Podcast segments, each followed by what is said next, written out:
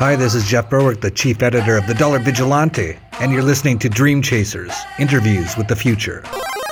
And look yourself in the mirror and be like, is this really what I want to be in five years, 10 years? Because if it's not, nothing's going to change. People are like, oh, I want to be here in five years. I want to be a millionaire. I want to be successful. I want to be a stud. I want to have a six pack. But like, you can say that all you want. But until you put yourself in an environment to change, nothing's going to change. This is Dream Chasers, episode 81, with Nikolas Hughey. Hey guys, what's going on? I'm Adam Carswell, and welcome to Dream Chasers Interviews with the Future. On Dream Chasers, we interview individuals with supernatural amounts of potential based on early success in their careers. Thank you for tuning in. Now let's get straight to the interview. Hey guys, this is Adam Carswell, and today I'm joined by Nikolas Hughey. Nick is the host of Dream Chasers. Yes, he is the host of Dream Chasers, another podcast called Dream Chasers. It's spelled D R E E M, though, so a little bit different than me, but it's definitely how one of the things that first brought us together. He's originally from Pittsburgh, Pennsylvania, currently goes to the University of South Alabama, and that's also where he currently resides. I also do want to just throw this out there for everyone listening. This is the first time I've ever done an interview not in front of my main microphone. I'm out and about today, and Nick is also out and about as well. We'll talk a little bit more about where exactly we are later in the interview. What an introduction, Nikolas Hughey. The microphone is yours. How are you feeling today? Good, man. I appreciate you having me on, Adam. Definitely uh, was a sight to see you when I found out that I wasn't the only dream chaser out there. So definitely made my day. Yeah, I, I got to say thank you. I think it was uh, Ellis Hammond that brought us together and uh, Ellis has been a dream chaser as well. And I really like what you're doing there with your project in regards to getting exposure for guys who are still in college, still in university, which now that leads perfectly to where I'm actually sitting today. I'm at a little bar, I guess you could say, on the college campus of Memorial University here in St. John's, Newfoundland. My friend is um, a bartender, so I'm keeping her company today while I'm doing some work as well. And uh, yeah, so we've got like the college vibes flowing through the airwaves right now. Heck yeah, man, for sure. So, speaking speaking of college, speaking of university, tell us a little bit about well, I guess just your background. Tell us about Dream Chasers. Uh, what year are you in? Just uh, you know, all of that, all that good stuff. For sure. Yeah. So I'm originally from Pittsburgh. I started out at Penn State. Partied a little too much up there, so I decided to take some time off to work in construction. Uh, working 80, 100 hour weeks, I realized that college was for me. And so from there, I decided to throw some darts to the map. One of them landed in Alabama. Never been here a day in my life. Next thing you know, four years, four years ago, well, about a month ago, I moved down to uh, Birmingham, Alabama. I started looking at schools. ended up coming to South, and now I'm studying finance. I'm a senior and looking to go on and be an Army officer and also continue on to law school eventually. So that's the school side of things. And then Dream Chase is really the passion project of mine I've been working on for the last year. Had the idea for the last four years um, a little bit about myself. Been on my own since I was 14. Went through the foster care system, and there was a lot of ups and downs throughout my childhood. And it came a point in my life, you know, I had to switch that victim mentality off and actually do something with my life instead of just, you know, weeping and kind of sitting back in the corner. And so from there, I decided, you know, let's go to school. Let's, you know, hustle and always be the hardest working one in the room. And so about three years ago, I was sitting out front of the library. Life was in the slum financially. Was homeless for a period of time right before that. And then I got a job and I was kicking ass. And so I really thought, how did I do this? There's so many things that could have happened, but this happened, and I'm back on my feet. And it's because I put one foot in front of the other. But what else was it? And I was like, the people there, the people that pushed me, whether the friends, the teachers, the professors, or the books I read, the TED Talks I listened to. And so I was like, how can I bring all these people together and start a movement to help push people like me, to push people that have maybe in a rut in their life and not be able to see a way out, but we can be there for them and push them along the way so they can follow their dreams. And so that's what, you know, it all came about now about a year in with 10 members across five states working on becoming an actual official nonprofit in the next six months. And so Hustle, Hustle, Grind, we have a podcast, as you mentioned, where we bring people like yourself on and other amazing people from walks of life to share their story with our members. So hopefully that their story could impact one of our guys to help accomplish and achieve their dreams. I love it. And uh, yes, speaking of really just your podcast, actually, you know what, Nick? I almost forgot. We are now going to step into the next level chamber.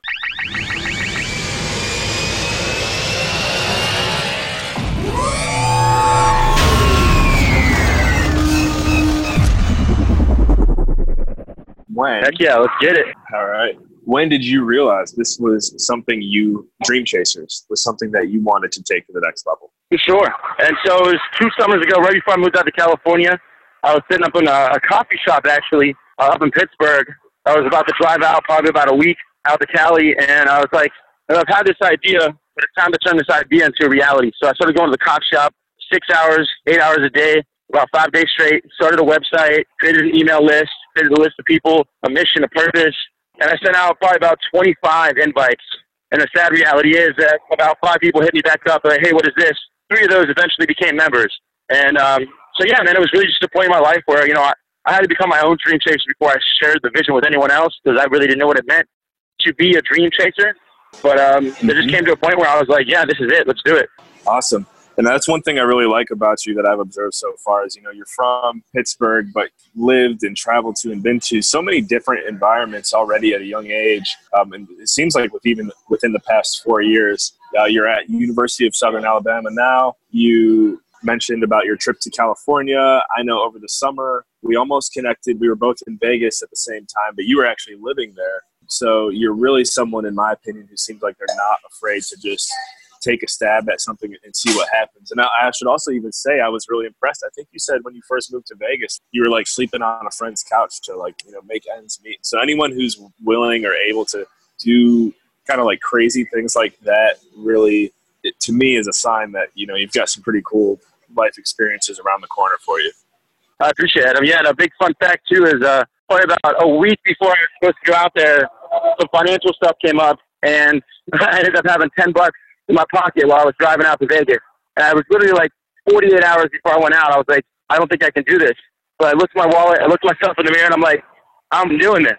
And so I went out there, like you said, I was sleeping on a buddy's couch, and within 48 hours, applied to 50 places for a job and got a job and started the grind.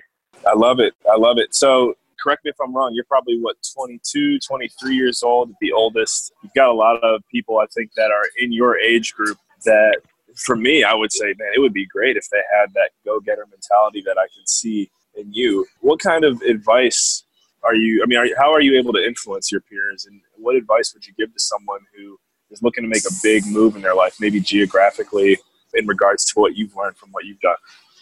For sure. And so it's one of those things. It's like, you know, tomorrow's never promised. And I think that's one thing that I realized at a young age. And I feel like the people that I've studied, like Nelson Mandela, Tony Robbins, Ellen, Oprah, all these people that we look up to on a daily basis to impact so many people. Well, a lot of people don't see is their story. And so I think it really came to a point in my life when I was at the bottom, like zero, nothing, down and out, depressed, like didn't know if it was going to be a tomorrow, didn't even know if I wanted it tomorrow.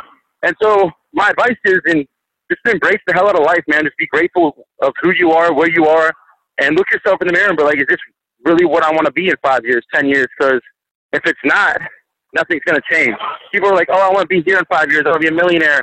I want to be successful. I want to be a stud. I want to have a six pack. But like, you can say that all you want, but until you put yourself in an environment to change, nothing's going to change. And so once I realized that, it was really just like putting myself in uncomfortable situations. And then I was forced to try new things, whether it be traveling across the states, sleeping on somebody's couch, and getting a new job. Like like today, I'm literally hiking 34 miles just to say I can. And so just really just constantly trying to put myself in environments and around people that are going to challenge me to be different. Absolutely. And so, are we catching you during this hike? Did you already begin it? Is that is that what we're doing right now? Yeah, I'm actually about seven miles in right now, and uh, you got a little little whiles to go, but walking and talking. You're uh, you're David Goggins Jr., huh? What was that, sorry? I said you're David Goggins Jr., huh? Oh, Swoosh, man! I read his book, and I got to say that the man made me want to smash my head through a wall. I definitely yeah. got to say that uh, that's the goal, man. Is really just eat that cake every day, and no matter what, get off the couch and do something. Yeah, I love it, and um, and I think maybe we didn't get to mention it. I, I know I mentioned I'm in a in a little bit of a different environment right now, and so you're on this hike. You said you kind of just woke up and you decided you want to do it. What was the inspiration behind it? You know, where is the trail or, or whatever it is that you're on right now? Yeah. So, fun fact: I've wanted to do this for a while, but I always put it off. And we actually had a, a guest speaker on the call Wednesday, and he was talking about how he just loves to go hiking. And I'm like, I can go hiking. So I'm like, I've wanted to go hiking and do this thing for a while. So I'm like, all right, let's do it.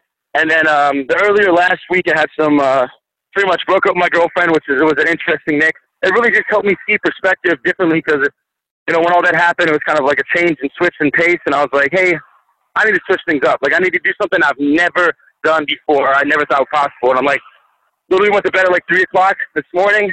Woke up at five. I had PT for the army. Came back, took a nap, woke up, put my boots on, put a pack on, and I'm like, hey, let's do it. I love it. So some of it is uh, maybe a little a little bit of preparation for the life you're going to be living once you finish school. I know you mentioned the army a few times now. Do you think that's um, a direction you want to go with your life for the long term? Is it something you're doing simply for the experience and service? Because I know you mentioned getting into law as well. What's your uh, really what's your main focus there after school? Yeah, for sure. So right now I'm on track to uh, commission as an Army officer. I'm looking at either intelligence or infantry. And so the military has always been a passion of mine. It's something, you know, I believe that, you know, everyone in the country should do, serve their country in some way or fashion. So this is a way of giving back and also a good way for me to become the best person I could be as a leader. Because I remember my freshman year in college, ROTC, I thought I knew everything. I was a stubborn guy. And like, I've been a leader since I was in, since I was six years old, I was getting kids in trouble because they were doing the dumb things I was doing. And so really just trying to hone on my skills and be, you know, selfless and learn what it means to lead from the front, but also lead from the back. And I think that's what it's taught me. The skills that I've learned so far is priceless. So I can only imagine within the next four, six years in service, uh, which is my commitment, where I'll be. But uh, you don't know. I don't. It's one of those things that like I'm gonna let it take its course. If I do four years, I do four years. If I do more, I do more. But you know, my envisioned goal is to come back, go to law school, and eventually, you know, work in advocacy for youth and you know help change a generation. That's the whole concept of Dream Chasers. Is really trying to be the best I can be, so I can help other people do the same thing. Absolutely, love the mindset there. Tenacious and uh, and, and willing to serve. So that's that's a really two really good qualities to have. Nick, so you, you've had you've had a, uh, so many life experiences really at such a young age, from what it sounds like. So, um, I mean, can you give an example of something you wish you would have done differently looking back? For sure. I don't. I don't want to be that cliche guy and say I don't regret anything, but um, mm-hmm. I don't. Know, I really don't. But if there's, you know, there's one thing that I could change. I don't know. I think I would. I wish I would have learned all that I know now a lot earlier in life. Uh, but I, you know, it comes back to not regretting anything because, you know, me messing up at Penn State, you know, me going through foster care, like me leaving my home and like me being homeless for a while, like it really gave me that determination, that drive to want to be better than myself. And so I don't know, I think it all adds up. But if I could change one thing, uh, I, I think I would ask more questions. You know, I think that's a big thing that I didn't realize until the last couple of years. That like, if I'm inspired by someone, whether it be a professor or a potential mentor, or even a successful person in life, like nowadays I'll hit up a CEO of a company and hop on a phone call. And the worst case scenario, they tell me to no and they tell me to screw off. But best case scenario, which happens more often than not, they're really eager to hear why this 22 year old kid who's starting up a company, specifically a nonprofit, wants to hear their story. And so they hop on the call and I learn. So I think that's the biggest thing I wish I would have done earlier in life is just don't be afraid to reach out and be vulnerable. Absolutely. Yeah. Vulnerability is, is key for growth. And you, you mentioned something there really intriguing to me that I, I don't think I ever caught or heard you share with me before. Uh, you mentioned you mentioned that you were raised, or at least for a portion of your life, in foster care. Yeah, so that was a journey. Yeah, yeah. Um, Tell us about that. Yes, yeah, for sure. So never knew my mom. Jesse uh, left me at the hospital at birth, and so my pops can't pick me up. Single father. I have seven brothers and sisters, so I was the last one in the bunch, and you know I never really knew any of them. So my father raised me, working man, working class man. You know, worked 80, 90 hour weeks, single business owner, uh, to put food on the table. So it was a very uh, you know rough childhood. I make pretty much raised myself for majority of it. And um, I don't know when I got older, you know, around 12 to 14, my father was you know old school. I just wasn't having it. You know, I grew up in the sticks of uh, Pennsylvania with you know a lot of people. I don't know, really far far minded into where I wanted to be in life, and so that caused a lot of conflict. But you know, without bashing my old man, mean, he did everything he could, but it just to a point where it just wasn't best for me to be at home. So I went into foster care system at 14. And I got to say that was a journey in itself. Um, if you look at the numbers, it's just not a lot of people make it out, and a lot right. of people that do make it out contribute to the incarceration rate, the homeless rate. I mean, drug addiction, all these amazing. I mean, all these terrible things. Um, but these amazing statistics that I started looking into because I don't know, I just didn't want to be another one of them, you know, another statistic. And I wanted to be someone to be able to be a voice for the people that don't have a voice. And so I know, it was definitely a journey. I went to seven seven high schools before senior year, bounced around multiple multiple foster homes, um, I don't know, man. It wasn't always easy, but I gotta say it was the journey. And uh, in a moment, I don't know. I don't know if I'd want to relive it, but it definitely made me who I am today.